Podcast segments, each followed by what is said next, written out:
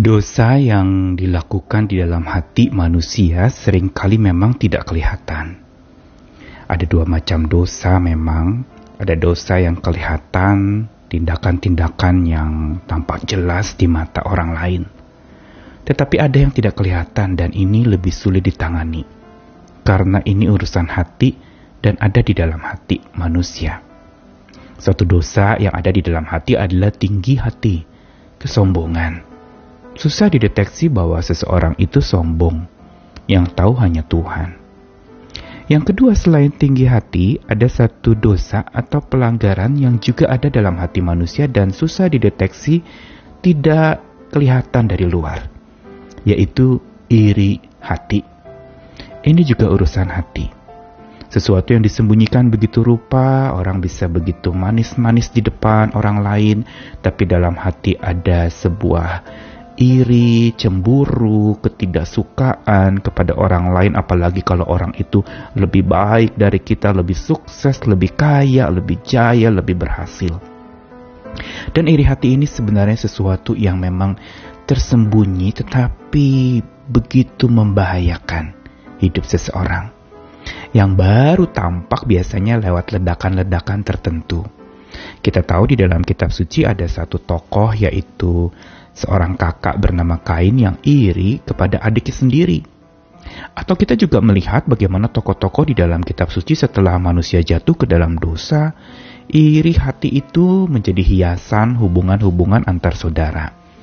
Misalnya keluarga Yusuf kakak beradik yang kakak-kakaknya begitu iri kepada Yusuf yang paling disayang sehingga lalu mereka melakukan tindakan yang penuh dengan kejahatan membuang ke sumur atau bahkan mau menjualnya. Dan masih banyak lagi sebenarnya kisah-kisah tentang orang-orang yang iri hati. Dan ini adalah sesuatu yang memang tidak mudah untuk ditangani. Padahal sebenarnya iri hati itu mengebiri hati. Apa maksudnya?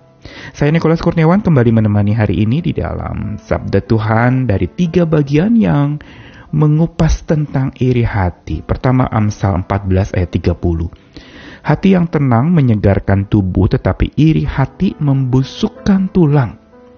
Lalu dari 1 Korintus 3 ayat 3, karena kamu masih manusia duniawi. Sebab jika di antara kamu ada iri hati dan perselisihan, bukankah hal itu menunjukkan bahwa kamu manusia duniawi dan bahwa kamu hidup secara manusiawi? Lalu Yakobus 3 ayat 16, Sebab di mana ada iri hati dan mementingkan diri sendiri, di situ ada kekacauan dan segala macam perbuatan jahat. Tiga ayat dari sekian banyak ayat-ayat dalam kitab suci yang mengupas tentang iri hati, ini sebenarnya memberitahukan kepada kita betapa masalah ini adalah sesuatu yang penting. Penting bukan saja untuk diketahui, tapi untuk ditangani karena tanpa sadar di dalam hati kita ada perasaan iri ini. Dan karena ini urusan hati, kita bisa sembunyikan begitu rupa. Amsal mencatat bahwa hati yang tenang menyegarkan tubuh, tapi iri hati membusukkan tulang.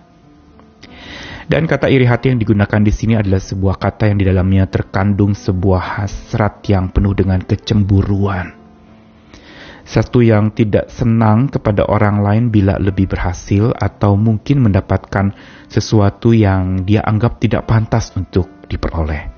Padahal kalau kita mau pikirkan maka dalam kitab suci Allah beranugerah itu memberikan anugerahnya kepada orang-orang yang sebenarnya memang tidak pantas untuk menerimanya. Dan bukankah itu anugerah?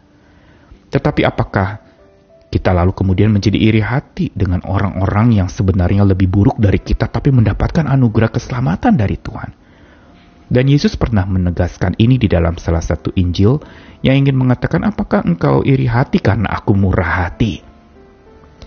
Dan Amsal mencatat bahwa kontras antara hati yang tenang dengan iri hati. Dikontraskan begitu rupa mau menjelaskan bahwa orang yang iri hati, hatinya pasti tidak akan tenang. Di dalamnya ada kecamuk, tetapi orang lain tidak ketahui. Hanya dia yang tahu dan pasti Tuhan yang tahu. Lalu kemudian di dalam 1 Korintus pasal 3 ditegaskan lagi bahwa iri hati itu justru menjadi tanda ketidakdewasaan. Menjadi tanda manusia duniawi. Apa artinya manusia duniawi? Yaitu manusia yang mengikuti keinginan dagingnya. Ini orang yang iri hati. Dia mengikuti keinginan daging daripada pimpinan roh. Dan iri hati disandingkan dengan perselisihan. Karena memang iri hati menyebabkan perselisihan. Kita tahu Kain dan Habil karena iri hatinya maka dia berselisih dan dia membunuh adiknya sendiri. Dan kalau kita lihat dalam Yakobus pasal 3 ayat 16, di situ juga ditegaskan lagi bahwa di mana ada iri hati dan pementingan diri sendiri, ada kekacauan dan segala macam perbuatan jahat. Kali ini iri hati disandingkan kalau tadi di 1 Korintus dengan perselisihan, maka di sini iri hati lebih tajam lagi Yakobus mencatatkan disandingkan dengan mementingkan diri sendiri. Memang orang yang iri hati biasanya menjadikan dirinya lebih utama dari yang lain. Dia mungkin bisa mau mengejar prestasi melihat orang lain bisa, saya pasti harus bisa. Karena ada iri kepada orang lain lebih berhasil dan dia berjuang mati-matian untuk mengatasi segala macam orang-orang yang lebih dari dia.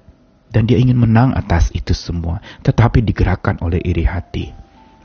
Dan iri hati yang disandingkan dengan mementingkan diri sendiri menegaskan kepada kita bahwa iri hati adalah sesuatu yang sebenarnya menjadi begitu berbahaya ketika ego kita memimpin.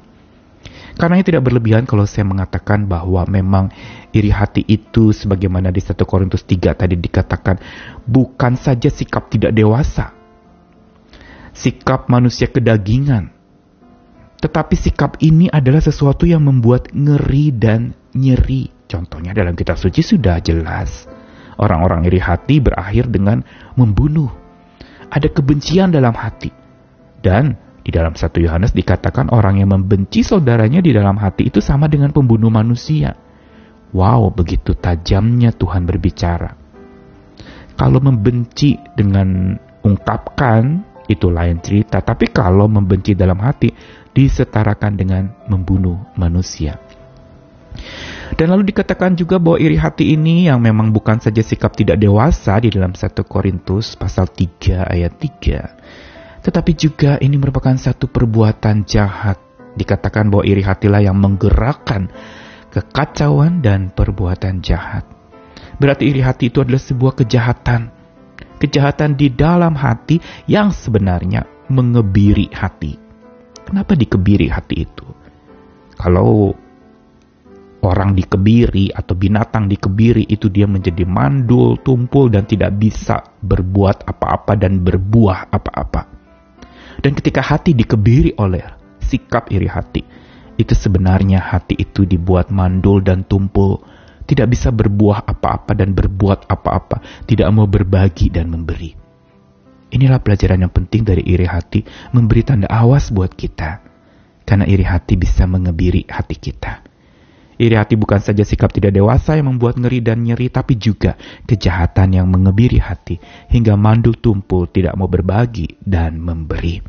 Mari kita belajar untuk justru bermurah hati, rendah hati di hadapan Tuhan, mengutamakan orang lain lebih daripada dirinya sendiri. Dan di sinilah sebenarnya kita belajar untuk supaya kita menjadi serupa Kristus, yang dengan hatinya penuh dengan kemurahan dan kerendahan hati sebagai hamba, dia mengutamakan orang lain lebih daripada dirinya sendiri, bahkan dia rela untuk menyerahkan nyawanya bagi orang lain. Ingat dosa di dalam hati manusia ini, yaitu iri hati. Mari kita belajar untuk supaya bertobat dan berdoa, Tuhan ubahkanlah hatiku menjadi hati yang bermurah hati oleh pertolongan Tuhan. Mari kita berjuang lagi, mari kita belajar mengatasi hal-hal yang tidak berkenan di hadapan Tuhan dan ikuti apa yang berkenan di hadapan Tuhan. Tuhan menguatkan kita sekalian, kita mampu mengatasinya bila kita berjalan bersama dengan Tuhan. Rendah hati dipimpin oleh Tuhan. Amin.